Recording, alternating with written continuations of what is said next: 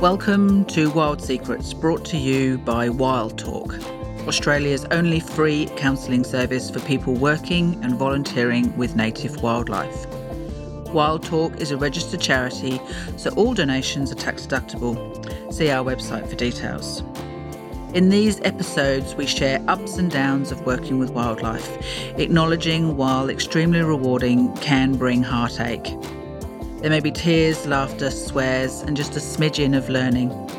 I'm your host, Frances Carlton. Pauline and Shane are volunteers with Fauna Rescue in South Australia.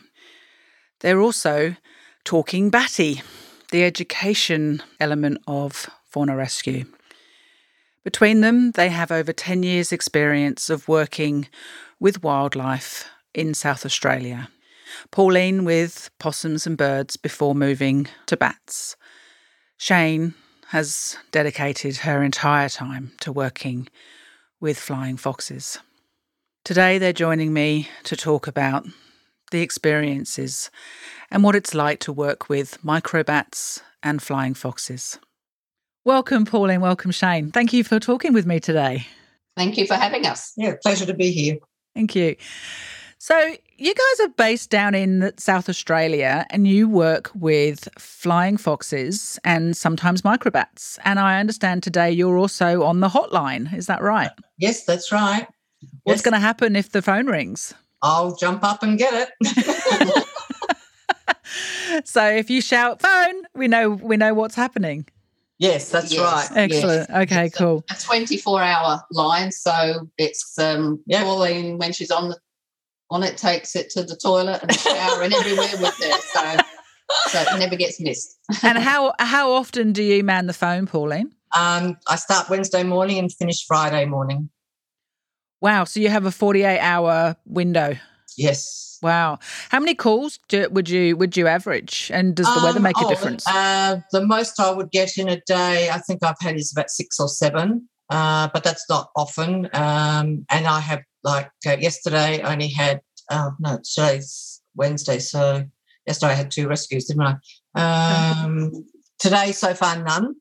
But last week, uh, last Wednesday I had four. Okay. Um, So are you just are you just answering that call those calls for bats or for general right, rescue? Bats. Oh no, if it was the uh, fauna rescue hotline, that is non-stop. Yeah. Uh, Yeah. With all the species, yeah. So, um, and I did training for that, but it was um, really hectic.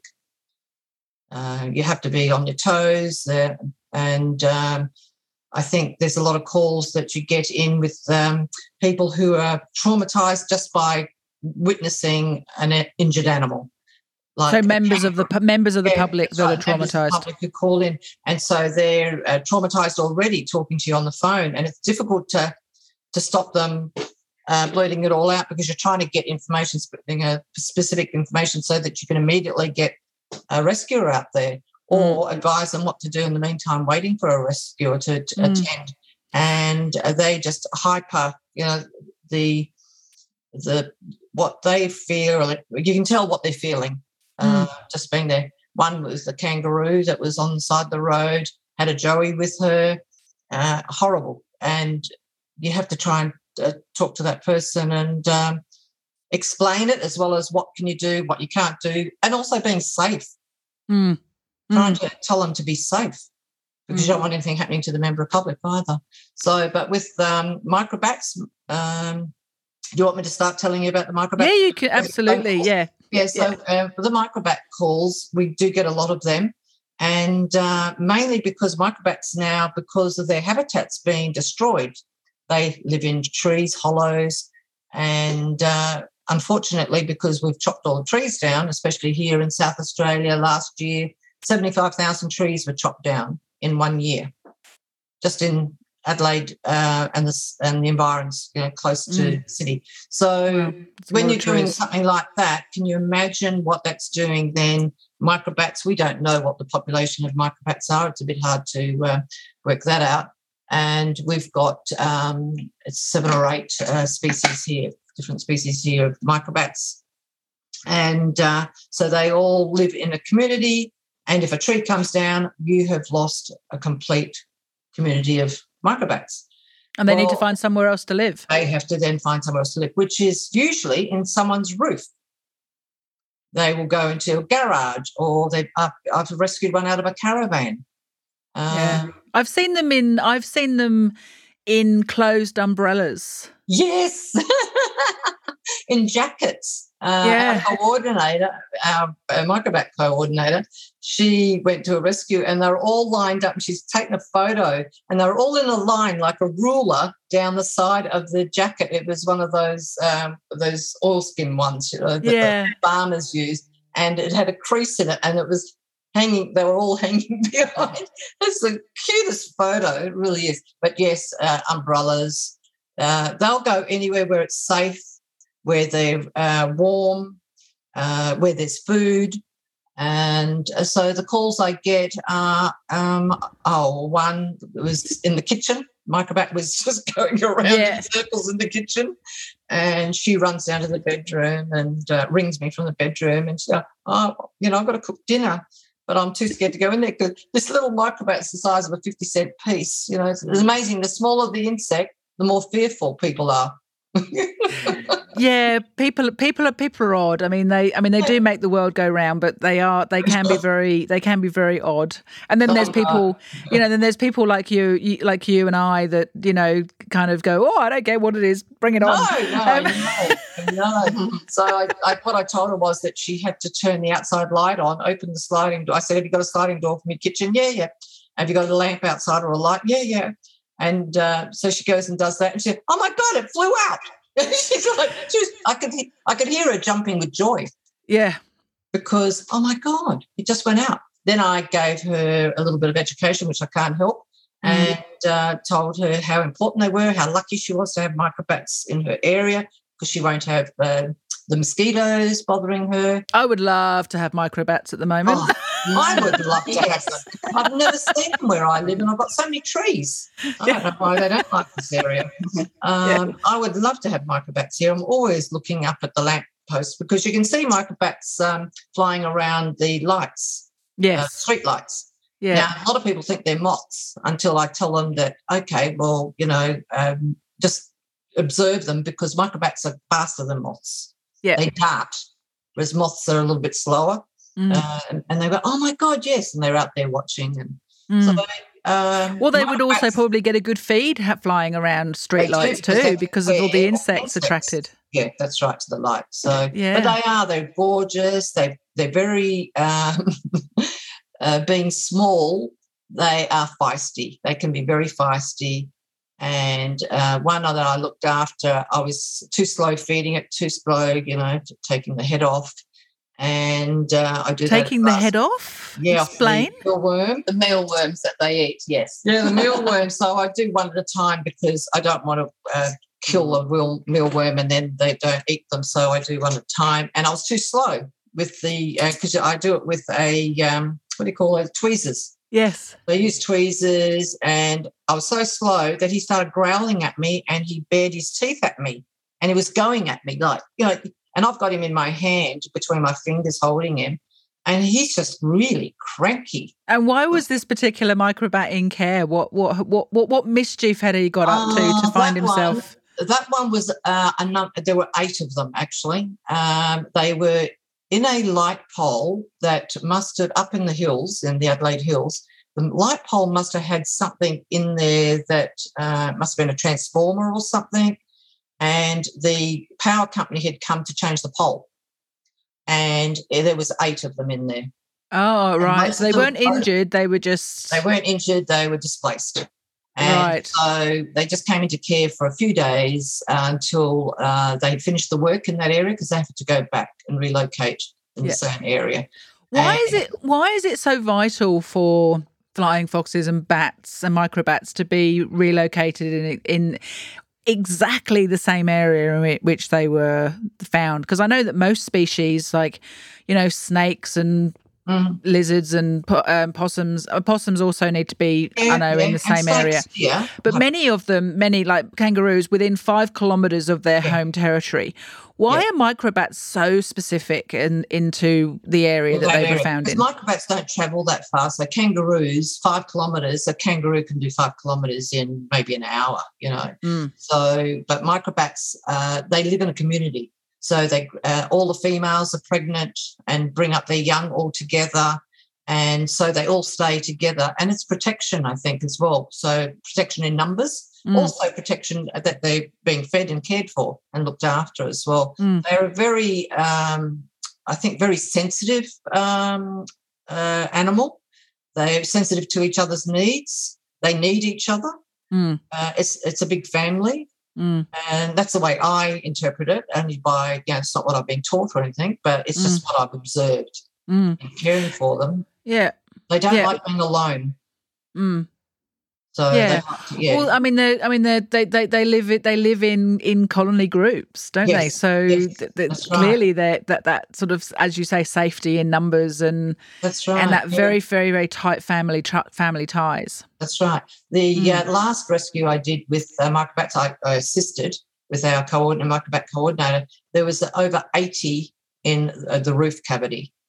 Um, the guy, it's on a farm up in our hills, Adelaide Hills, and he was knocking the building down to rebuild something else there. And uh, when he took the uh, iron sheeting off underneath the um, the bats, you know, the um, uh, what do you call it? The yellow bats, you know, the pink bats. Uh, Insulation. insulation. Oh, bats. the insulation. Oh, sorry.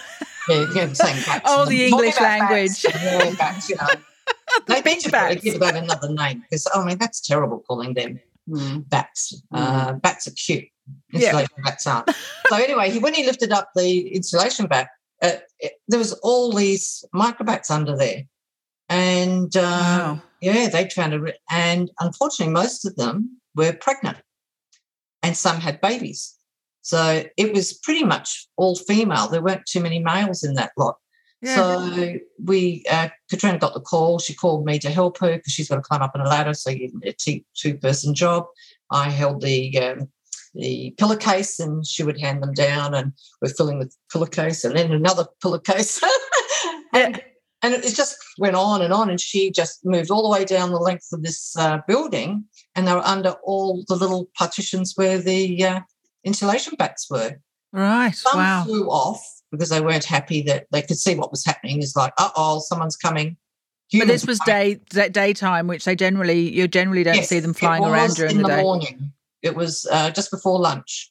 Right. So what uh, Katrina did, she didn't live that far away from there, a few kilometres. She took them home and then took them back that evening and hung them off the trees because the guy wanted them back. Yeah. Oh wow. Okay.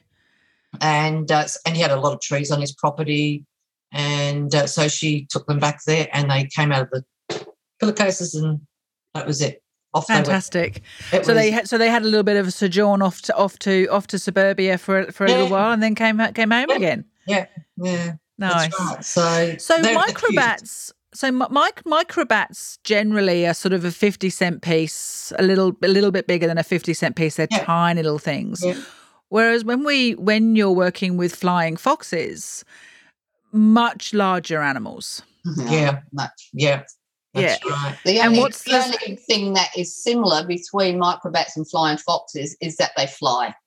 Pretty Yeah. much nothing else that you that Yeah. relate to one to the other. Yeah. Right. Wow. Because their Wow. diet um, is So totally what? So what was it? So so, Pauline, just tell me what what was it about flying foxes that Uh, drew you to them first, and then Shane, I'll ask you. Yeah. Yeah. Well, I was doing possums and birds. Yeah. And they are the possums are gorgeous, but you know what? Possums are uh, the type of animal who they're a bit like cats. You know how cats believe they're so important. Well, possums have that. Uh, they have that attitude as well that they're very important. Um, and but I enjoyed doing them, and uh, I did them for about a year. And uh, then I got the opportunity of uh, helping out with um, the flying foxes, just going and helping feed and helping uh, clean aviaries and things and just looked at the first one that I looked at, just that first one, the eyes. As soon as I looked at, I went, "Oh my god, I've got to do this! I've got to do this! I've got." and so I tried to do both, like possums, birds, and the bats together. It didn't work. I just needed to focus just on the bats. Okay, cool. And Shane, what's what's what's your what's your pull towards the flying fox? Well, look, I've always loved animals, all sorts of animals, and um, I was looking at a page one day with all these little baby bats wrapped up in their their little wraps and their faces. They were just, oh, it's just amazing. I was so drawn, and I, oh yes, I want to do that. And so I contacted Fauna Rescue, and they gave me the number of the coordinator.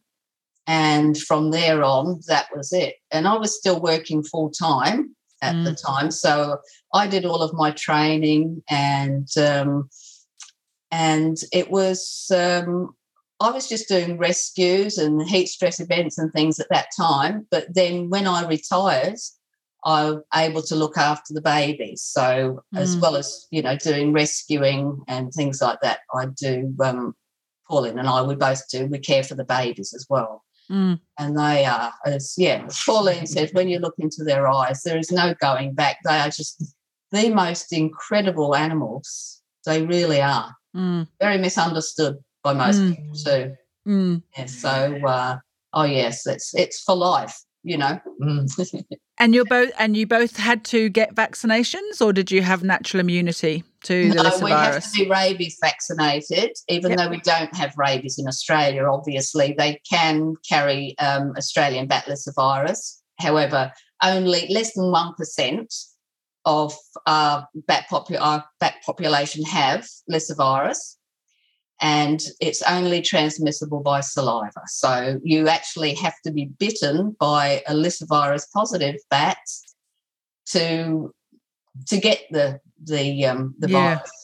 So um, that's you know one of the myths that people have as well. They think you know it's in their wee or their poo or blood or anything else. You can't unless if you don't have the one, you have no problem. Mm-hmm. And we're all we're all vaccinated and there's even a post vaccine available too, so that if somebody wasn't vaccinated and they got a bite, they could go and get a post vaccine mm. for mm. rabies as well. But mm. we have our, our levels checked every two years to make sure that we've still got a high enough level of immunity. And that's mm. just that's the organisation that's their rule. So if your mm. if your immunity is getting a little bit low, they'll say go and have a booster as well to bring it up. And what's classed what's classed as a safe level of immunity in order for you to be it's somebody above, who's handling? It's above 0.05 yeah point, oh, point five point five, point five. yes it's 05, yeah, i think it is yeah so any, well anything above yes anything above that yeah. um, mm. you're okay to to have it and of course if you do if you do get bitten by one, a bad bite, you know, they'll often say, you know, you maybe go and have a booster, even though, you know, rabies vaccine is extremely effective. Um, mm. And there are uh, there are three, aren't there? Mm. Initial, the three initial yeah. rabies shots to have done. So when you join, you have you have your three shots, and then you wait um, a month, and then you have a blood test. And if your immunity is high enough, then you're good to go. Mm. I'm quite lucky. I I have had so I'm not a member of any organisations at the moment um, because of Wild Talk being independent of organisations. Yes. But when I was when I was 14 years of age, I worked in a quarantine kennels in the UK, and oh, one of the things I had to do was have a rabies yes. just in case. Yes, and so I had my rabies jab, and I sort of didn't think anything. It worked in the quarantine kennels for I think I worked there about six months. Just got I was fourteen. I got didn't have the attention span of anything, and um, then I then I travelled overseas, and I had to have a rabies jab for something, and it was you know just done. And then in 2010, I went to Africa, and I had to have a rabies jab going to Africa, and so a number of times I've had to have one. Yes. So when I offered to help with flight, they were like, "We've got to check you, got to check your levels." So 0.10 is just sitting in my just sitting there waiting. So yeah. my local organisation is like, we'll call you if we ever need you. Yeah, yes. and I actually, when we re- had recent hailstorms, I actually rang them and said, "Look, I know that I'm, I know, but I, if you need me to do any transporting, you need me to go to Commonwealth Park, which is where our uh, colony of flying foxes lives. If you need me to go and help and sort of do some clear up, I'm happy to help, and I and I can. And they were like, yes, yes, yes, but we did. They didn't need me. So, Uh, but I think they lost a lot, didn't they, in that hailstorm? A lot of a lot of damage and a lot the of one, the one that we've just, the one we've just had, like a few weeks at the beginning of January. Yes. Um, no, none, because it was the hail didn't come, didn't get that low as to where that in the 2020 hailstorm that we had just after all the fires. Um, yes, there was there was about 350 injured, um, injured flying foxes from that that, but that that was big hail. That was like golf ball hail. Yes. Oh, Um, and yeah, they did. They did. And of course, there was the, the there was the heat stress event that that happened in in 2019, um, which was not as severe as as severe as the one that you experienced. So, Mm. which brings me perfectly to get you to tell me about what happened on the 20th of November, 2019. 20th of November 2019. We had uh, the day, I think it ended up getting up to about 46 Mhm. um, during the day. Now, with heat stress events, we always say anything above 42 is when they really start to struggle, but that's highly dependent on how long that temperature is during the day. If it only if it's only 42 for an hour and drops down, it's not too bad. This was quite early in the morning it started and we had 46. Now the problem with um, with this particular event because it was in November, so very early in a season for us to have that amount of heat when we have a lot of babies. So the adults cope a lot better in heat stress events than babies and mothers with Mm. babies. Because at that stage, the mums are still got their babies on board with them. They're very young. And uh, I mean, sometimes the birthing can can start, you know, as early as um, September, but it's normally around about October, November. So when you've got a 46 degree day and you've got new babies there, or babies a few days old or a week old or whatever, they're dependent on their mum. So that heat stress event um, was very different as well because the babies were very young. We did lose a lot of adults in that one because the mums have a baby on board.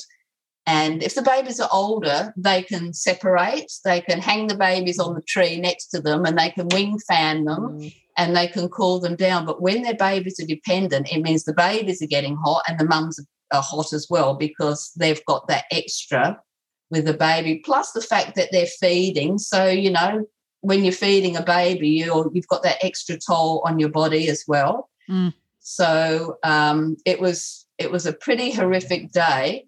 We stayed out there. I can remember going out there. We were sitting there all day. Now we set up. Uh, we have um, like a gazebo, and we have tables. We have a triage area. We have misting fans and tents so that we fill them with water and we can put them in cages and get the, the misting fans going. However, on this day, there was because the babies were so little, they almost cooked from the inside out. So by the time we got to them, they'd already dropped and died. Mm. So we spent a great majority of that day just picking up bodies of um, a lot of babies and adults, and um, and I can remember being out there, and it was oh I can't remember what time I ended up going home, ten o'clock, and I was going back to my car after such a, a horrific day, and on a car parked next to mine on the road spotted was a tiny little flying fox hanging to a car tire. So he dropped and scrabbled along the road, a hot road, and he'd climbed on a car tire because obviously the tire wasn't as hot as the tarmac on the road. Of course. Yeah. And I spotted him and I, I took him home. And um, that he survived. That's my little boy Aaron, a beautiful blondie Yeah. and I took him home, and he's um, yeah he's now released out there in the colony. So we did we did save quite a few, but the timing of that, it was way too early in the year to have, a, you know, a Mm. 40 plus degree day when we had so many babies. Yeah. Uh, So the little- way so the way that flying foxes foxes carry their young after they've birthed, yes, they have a correct me if I'm if I'm wrong here. They have like the nipple is like in their In their equivalent of their armpit. yes, So the so the baby is suckling at the at the teat yes, and then also sort of like enfolding the the body of the mother Yes. with its wings to hold Yes. on. That's right. Right. So Yeah, on a that's right. 46 degree day, you're basically wrapped in a blanket You with are, your and- baby. Yeah. Yeah, you are, and Wow. uh, and because they'll go from one nipple to the other, you know, being in both wing pits, Of and uh, you know they've they've really got no way of cooling themselves. The babies, the mums will wing fan, but you know when when her body's sitting out there in those temperatures, and the baby is so tiny, that heat, it, it's just it's absolutely devastating. Yeah. Okay. So, um, so that So was a you really had- horrific day, but we little did we know worse was to come for that yeah. year. So what? So how how much later was it when you had four days of heat stress? It was uh, it Just was before just Christmas. before Christmas in um, in late December, and we had four days in a row of around about 43, 44 degrees, and the problem with that also is we didn't it didn't cool down in the evening, so they got no real reprieve from the heat. If it cools down in the evening, at least they can you know have a little bit of a rest and and recover some of their energy. But the evenings weren't getting anywhere even close to being 30. They were still well above 30. So they had four days and four nights of intense heat. And we we lost, uh, we saved 400 um, babies. We lost around 10,000 babies in that year. So we were out there for the four days. We had we had a triage set up there. We have people um, walking around the colony doing checks. We have we have a lot of people who do different things. You know, they can't all be carers. They can't all be rescuers. We have people out there caring for carers, so they bring us drinks because we get out there. We'll sit out there in that temperature and don't even realise that we haven't had a drink. You know, Mm. because you're so focused on the animal. So we have people directing public away from the path because our colony is in Botanic Park, so it's a very public place. Mm. So we have people directing public away. We have people spotting. We have people spraying with big water sprayers on their back to spray them when they come down low. Mm. Um, all sorts of things, and then we we set up um, a place in our headquarters as well, and people they were just putting these animals in cages and spraying them and bringing them to headquarters where it's air conditioned. And we were just sitting there, we were hydrating them either orally or giving them subcut fluids, uh, trying to save their lives. And we were getting them coming in baskets just wrapped in wet tea towels. And they come in and we're searching to see which ones are still alive Mm. and you get you get to a point i got to a point in that day where i was sitting there getting them in and giving them all subcut fluids and putting them we had cages for critical we had cages for ones that had we thought probably had no hope we had ones that weren't as bad off you know and Mm. got to a point one day where i just looked into the eyes of one and he was look, looking back at me and i thought i don't know if i'm going to be able to save you and I burst out crying.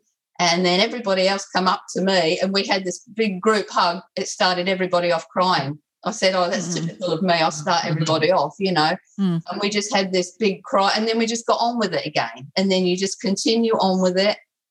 And they were just look, they were just dying all around us. We just we the ones we could get to in time. By the time they dropped from the tree, they're in a pretty bad condition you Mm. know they've they've struggled for a lot of hours and a lot of days uh, four days at that temperature was awful and then we were going we were going for days afterwards to the colony with wheelbarrows and the, the guys at botanics and that picking up just bodies because obviously flying foxes hang on um, as you probably know they don't have to use any energy to hang they have a little um, ratchet like mechanism in their feet so that Yeah. they, they have no energy to use So no the energy en- to so the hang on. energy in that is actually in the in the releasing. in Yeah. the releasing. Yeah. That's right. So they Rather can than die, the- and they can be days and weeks, and even months. They can still be hanging, and suddenly you'll get a strong wind day, and you'll find they've Oh, then it'll all just blow down. and they'll blow Oh. down. So we were going around for you know for many many weeks and you know months afterwards, collecting bodies of those that had died up there. So look, it's something that is. Um, I would say, I would honestly say, the worst four days of my life that was, and I I got back. Um, sorry, it's still very hard to talk about, Yeah. but you know, I thought I got back, and I remember one night getting home, and I had a shower and I put my pajamas on, and I looked at our Facebook page, which is you know what keeps all of us connected. It's not a public page; it's for all of us carers. And Yeah. they were saying they'd flown into the Torrens and they were fishing them out of the Torrens because on hot days they belly dip Yeah. The Torrens. It's quite a spectacular sight to see. So Yeah.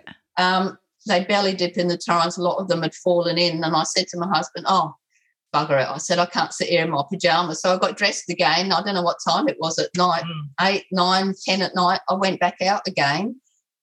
And I just remember when I got home that night, I'd had a shower and I collapsed into bed. And I and every time I closed my eyes, I could see wings opening up in front of me. I had this vision of I just couldn't get this vision out of my mind. I could see all the horror that I'd seen in those four days. And I just couldn't get it out of my mind. And I Mm. there are still parts of that colony, the trees I look at, and I remember the devastation that we saw. And I have a hard time going to that area. And in our headquarters, we had a particular room where we had cage after cage after cage of flying foxes. And we'd go in every morning and every night, and we'd be there checking them. And you'd go in every morning and see how many more had not survived the night.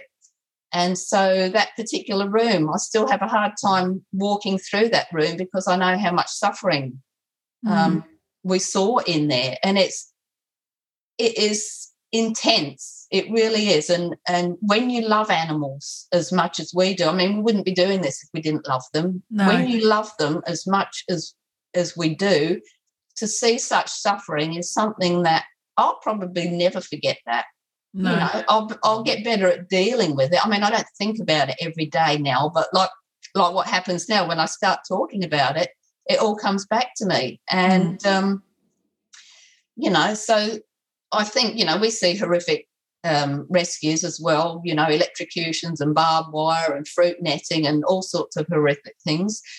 But the heat stress event is where you see in numbers. The difference with that is you're seeing masses of them. You go to an electrocution where they've got body parts blown off and, and convulsing and things like that. It's horrific. And but I at understand. a heat stress event, you see, you know, we're talking thousands over a few days. We saw about 10,000. The suffering we saw is, is indescribable. Mm, mm. So, Pauline, just um, so th- thank you so much for opening up around that, Shane. But, Pauline, I wonder if you can tell us about um, electrocutions because they're, they're they're quite common on on lines. Why why why is that, and what's and what's you know what happens there? Okay, so here in Adelaide, we do have uh, streetscapes where there's a lot of uh, blossom trees, and we find that they seem to be flying out in different areas northeast, southwest.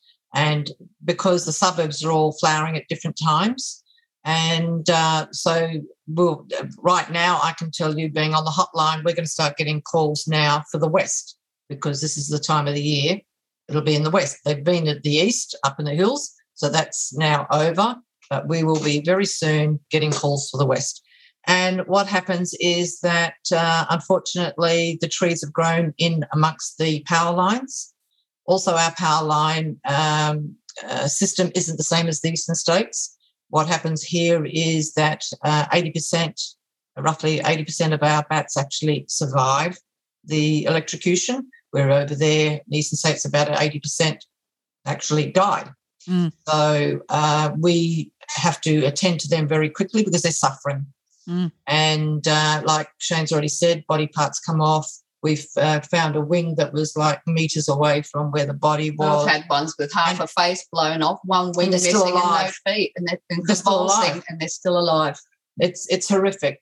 Uh, we have to, uh, being on the hotline, the first thing I do obviously is get the carer to get straight there, ring SA Power Networks to get uh, um, a team there.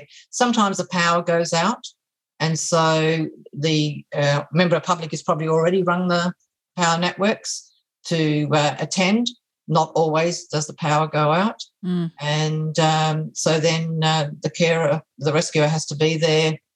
And unfortunately, then you have to, they have to be euthanized. Mm. So I think the problem is that they're not trimming the trees uh, well enough. And they're also planting the wrong trees in the wrong places. That's what they did. Uh, there's nothing we can do about that because what they have to do is just eliminate all the trees in all the streets in Adelaide and then start all over again. Well, that's not possible. No. Uh, that's No. not practical.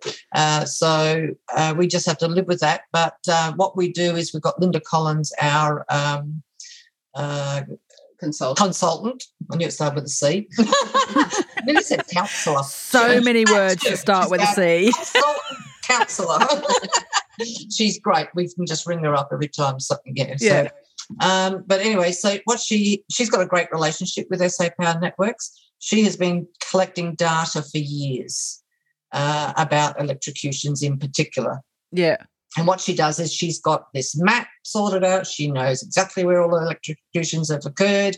And if more than three or more in the one area, not suburb area, but the street, the Yeah. address, which we've had one house, isn't it? Yes. Three electrocution, wasn't it? Yes. Three Yes. in at Wow. one house.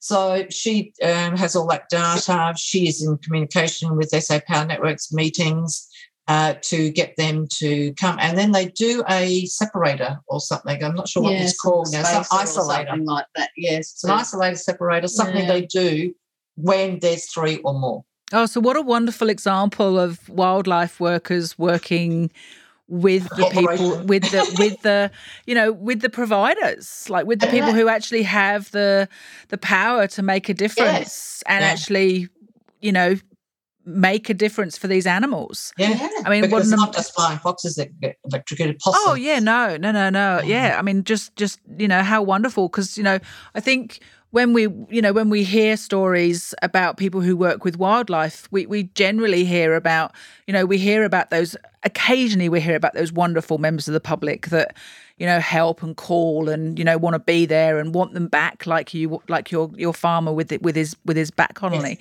Yeah. But Yeah. too often we hear about members of the public not giving a damn Oh. and and Oh, organizations and companies not giving a damn, which we Yeah. know also happens. Yes. Um, Yeah. yes. But isn't it wonderful that when we do have somebody or an organization that cares, how much difference it makes? yeah.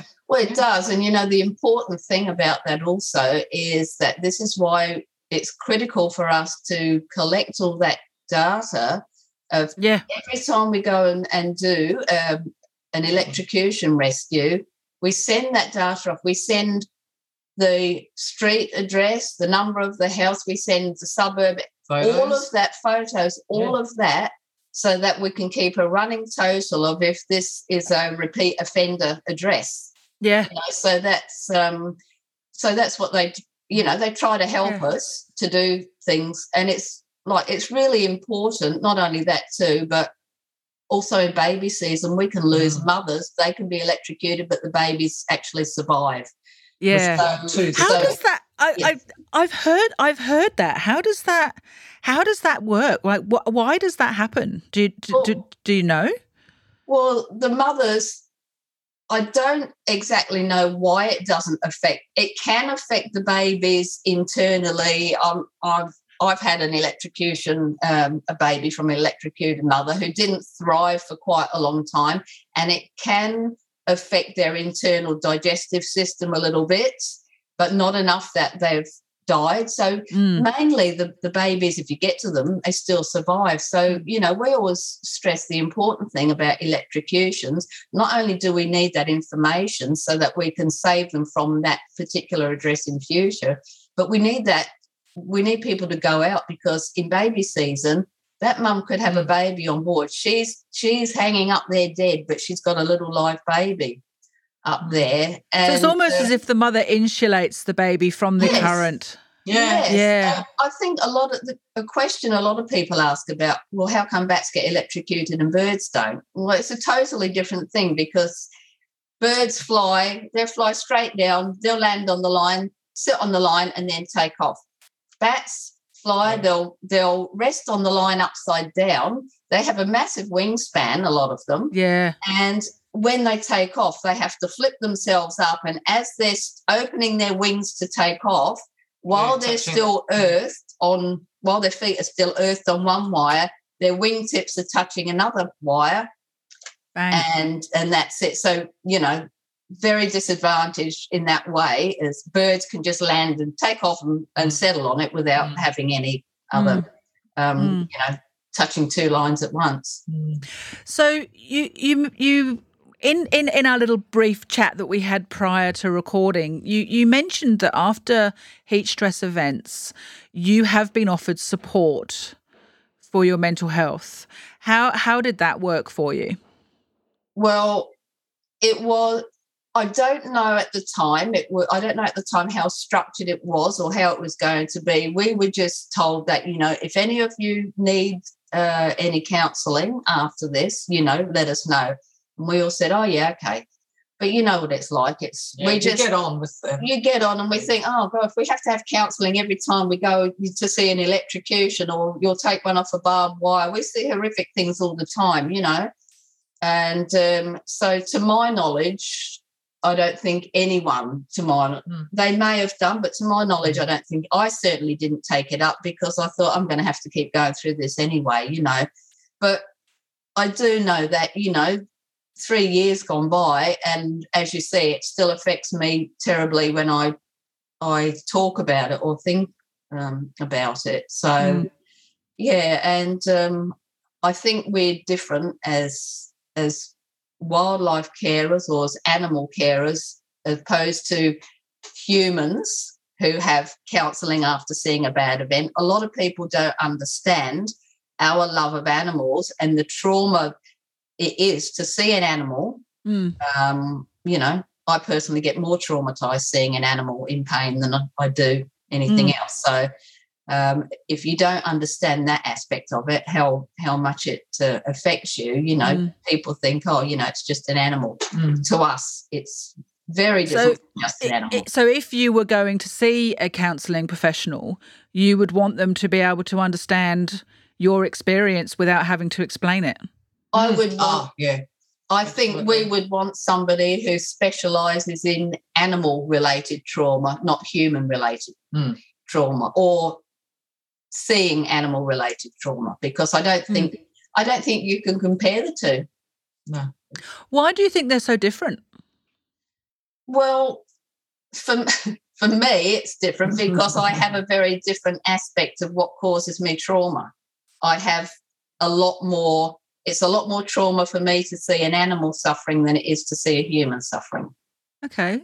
And why why do you think that is, Shane? What what, what is it? What's the difference? Oh, I've never really liked people that much, to be quite honest. And I love animals. I love animals. I just, it, you know, and I'm I'm being truthful here, and everybody Yeah. who knows me knows, you know, knows what I'm like. So it's Mm. it's no surprise No, to anyone no who knows me. It's no Mm. secret.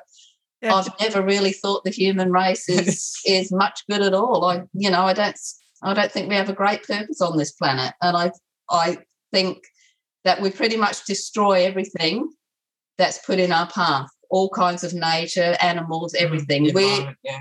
humans are good at destroying. Animals just want to be. They just want to live their life. They they don't want to exploit. They don't want to harm. They just want to live their life Mm. and I've always had a, a massive compassion. I, I find it very hard to see animals suffering. I I always say when I see an animal suffering, I feel like it's that is being done to me. I can feel their pain as if it's my own pain. Mm. Um, I don't have that with humans. Mm. And Pauline, you, you you you very heartily agreed with the idea that a, a mental health professional would Yes. understand where your pain was coming from. Why why why was it such an emphatic yes? Well, because I see the animal's vulnerability. Um, they are dependent on us when they are injured. There's nothing they can do. They they can't go off to their first aid box and fix themselves up like a human can. So mine comes from uh, Shane's is obviously a, a long life. Um, her her distrust or or um, you know dislike to the humans. mine is only been more recent because of where the world's going.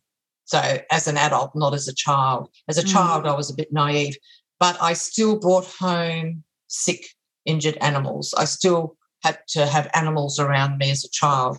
I thought animals were, you know, we had uh, all types of animals because we lived on a bit of land in Western Australia. So I was lucky that way with my childhood. And as an adult, I've stopped on the side of the road when a dog has been hit, you know, in the days that dogs were running loose. Um, and uh, I would stop and put the dog in the back seat of the car and take it to the vet, all that sort of stuff. So I see them as being vulnerable. I also see that we are causing a lot of this on the animals because if we weren't here, he wouldn't have been hit by a car. Mm. The flying foxes wouldn't be getting electrocuted on power lines. Mm. Um, microbats won't be getting caught on sticky flypaper. Uh, Mm. So it's because of us Mm. that they have been put in a fragile and vulnerable situation where Mm. they are suffering. Mm. And I think that's what gets me. It's like seeing a baby. It'll be the same as a human baby, you know, that's only just born and, and it's dependent on the doctors, the nurses, the mother, the ventilator, whatever it is that needs to keep that baby alive if it's ill. It's exactly the same Mm. thing. You feel the responsibility. And that's Mm. how I feel. I feel responsible. And that's why I love being on the hotline because I want to be able to do something for those vulnerable and fragile, injured animals. Mm. Mm. Wow. Yeah, pretty strong. we have strong beliefs.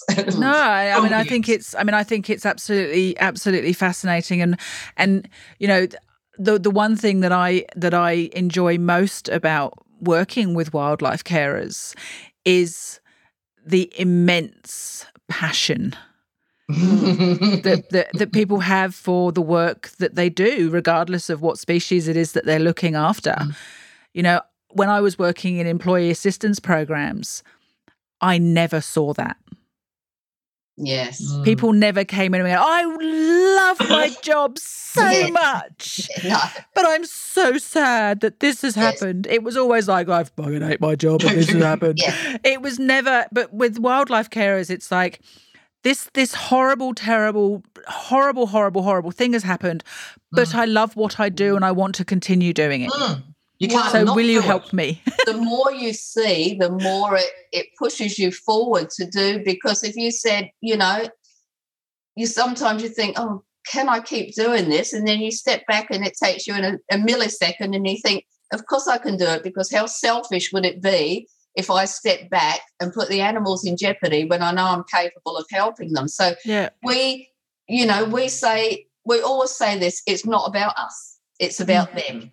Mm. So no matter what we have to go through to help them, and no matter how much we suffer, we Mm. will do it if we can help them. Mm.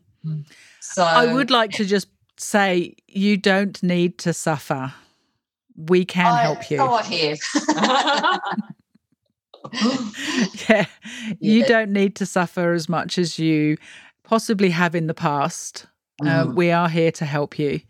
And, and we would like to be able to help you. Well, thank you. be, yeah. Thank you. Yeah. Um, I would like to thank you both so much for your time. It's been absolutely amazing to talk to you.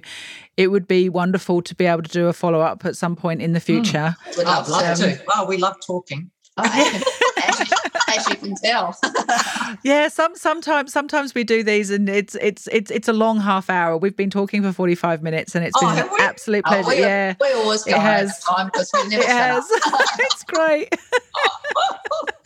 Thank you so much, ladies. I've oh. absolutely, absolutely, you know, this has been wonderful. Thank you for Oh, your time. thanks, Thank you very much for having us Yeah. and letting us talk about these amazing animals. yes. Thank you. Thank you for sharing your passion. Thank Oh, you. Our pleasure. Thank you. Thank you to my guests, Pauline and Shane.